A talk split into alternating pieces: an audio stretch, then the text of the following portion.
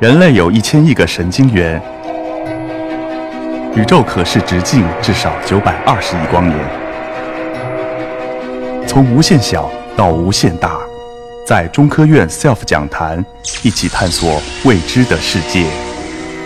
本节目由中科院 SELF 讲坛出品，喜马拉雅独家播出。大家好。我是来自上海交通大学的张晨红，呃，刚才前面几位女神呢带大家上天入地穿越千年，而现在接下来我要跟大家谈的这个话题呢，是应该说是一个无时无刻不跟我们在一起生活，但是我们却一直都看不到她的这么一个小伙伴。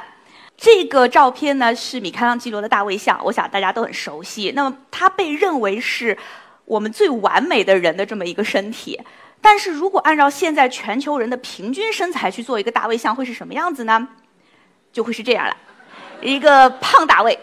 为什么这么说呢？因为呢，这个肥胖呢是这个全球现在一个非常严重的问题。全球大概现在有二十亿人口呢都是肥胖人口。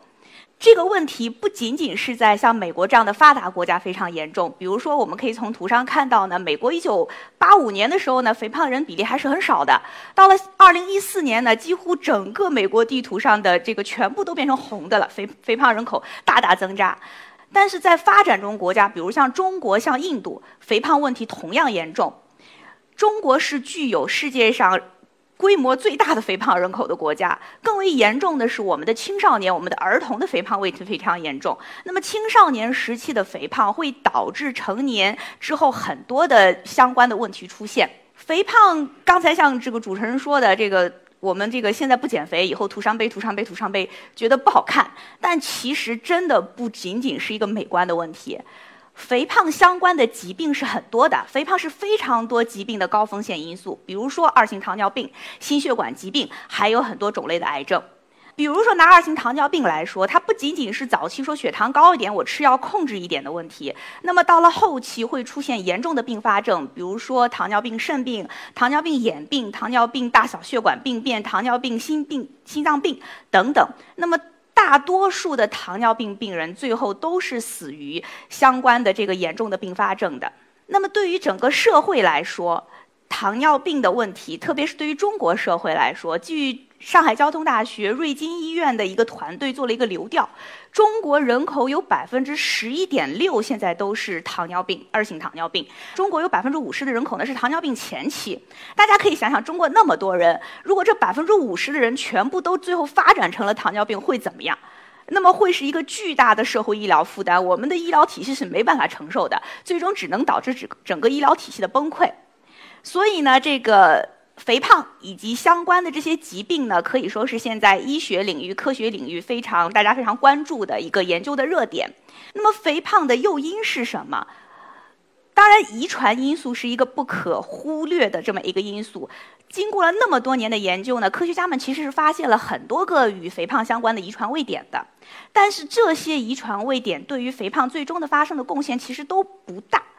而且呢，我们想象一下，这个基因突变的频率是有一定的时间的，怎么可能在短短二三十年的时间内，全世界人口范围的这个基因池突然发生了巨大的改变，大家突然都胖了？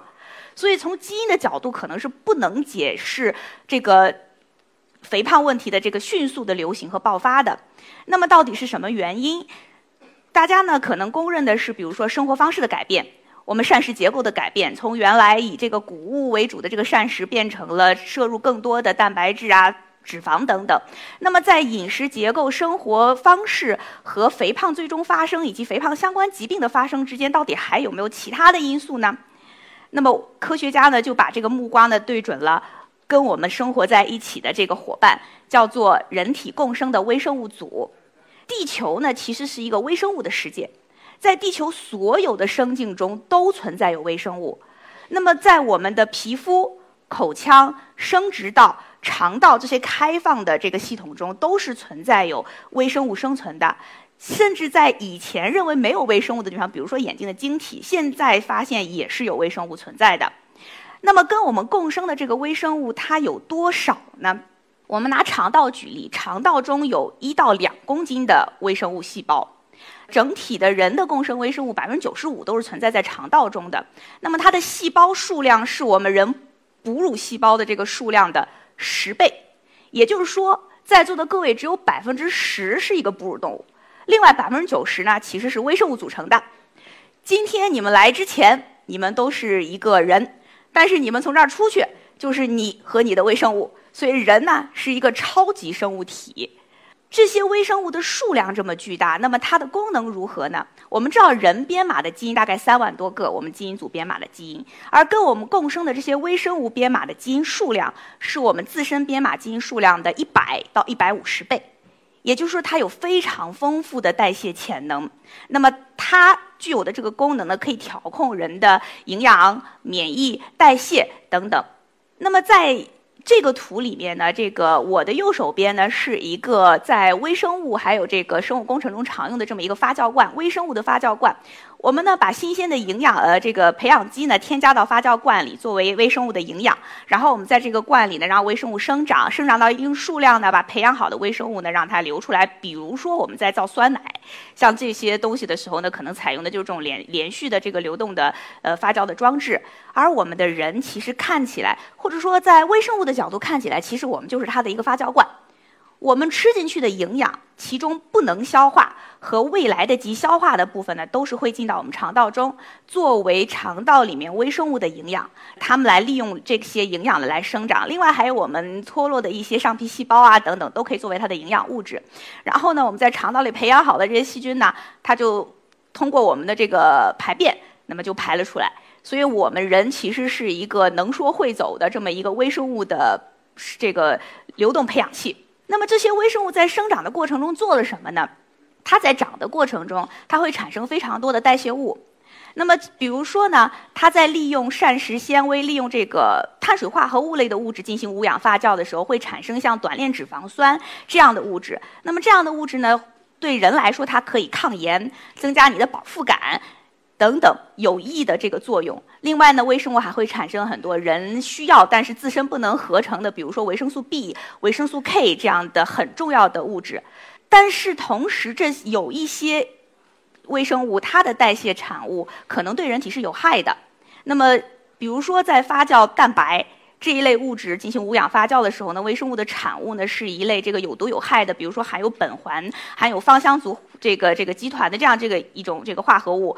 粪便的这个臭的这个味道，其实就来自于这个里面这个吲哚。那么这些物质，这些有毒有害的物质，可能会引起啊遗传毒性，也就是会导致我们的基因突变，可能会造成细胞毒性，那么就有可能，比如说导致这个肠癌啊等等。另外呢，还有神经毒素，也就是说它可能会影响我们的呃神经系统，比如说会导有可能跟自闭症、跟抑郁症关系都非常密切。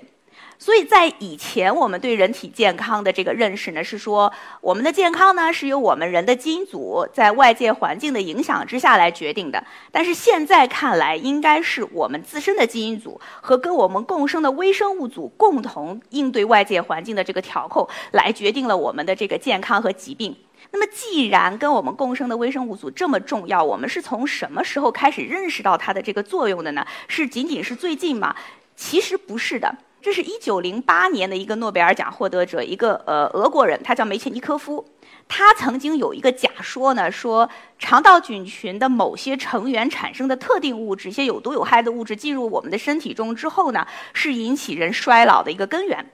那么在中医里面也有说法是叫粪毒入血，百病风起，指的也是肠道菌群的有害代谢物对人的不好的影响。但是这些。都是假说，或者甚至是哲学，都没有科学的这个实验的证据，都没有被证实。为什么会这样呢？因为这个肠道菌群生活在我们肠道里，它其实是个黑箱，我们没有办法把它打开来看一下。而且它是一个非常复杂的群落，它里面那么多的物种，那么多的细胞，跟人互作，之间互作，所以呢，在我们。技术手段达不到的时候，我们一开始只是用这个培养的办法去了解我们的这个肠道菌群，这个是远远不够的，因为肠道里可能有百分之九十以上的菌都不能培养，所以我并不能知道什么在里面，那么它们的功能是怎样是无法知道的。在随着科学的发展呢，这个科学家开始用分子生物学的办法去研究肠道菌群。我们去把它的这个，比如说像做指纹图谱这样的办法，但是依然没有办法。这个解析度很高的，帮我们很清楚地认识到它们的风度比例啦、功能组成。直到本世纪初，这个测序技术得到了很大的发展，就是二代测序技术。那么它可以让我们的测序通量的大大提高。所以呢，大家开始用这个测序的办法去研究肠道菌群，就是我们不再用培养的方法，而是把肠道菌群的这个总的 DNA 提出来，然后我们做高通量的测序，可以知道。什么菌在里面？每个菌的风度是怎么样的？以及它们都有什么样的功能基因？那么在最近呢，大家又把各种组学的技术，包括研究它的代谢物，比如它产生的蛋白这样的蛋白组学等等多组学的技术，都应用到这个菌群的研究中来。通过对多组学大数据的整合呢，来帮助我们可以认清楚这个菌群的功能。那么最早的其实菌群跟这个疾病的研究呢，肥胖就是。最早开始的，最早的时候呢，美国科学家叫 Jeffrey Gordon，他从零四年的时候呢就开始发表这个菌群跟肥胖的关系的文章，那么就发现胖的人和瘦的人肠道菌群的功能和结构是不一样的。并且呢，他把胖的人和瘦的人的这个人的菌群，通过移植粪便移植的办法移植给无菌的动物。所谓无菌的动物呢，它是养在一个特殊的隔离器里面，它整个环境都是无菌的，它浑身上下它的肠道哪里都是无菌的。所以我们可以把人的菌群移植给这个小鼠，移植了胖的人菌群的这个小鼠呢，它的脂肪积累就会增加，而移植瘦的人的这个菌群的小鼠呢，就没有出现这样的情况。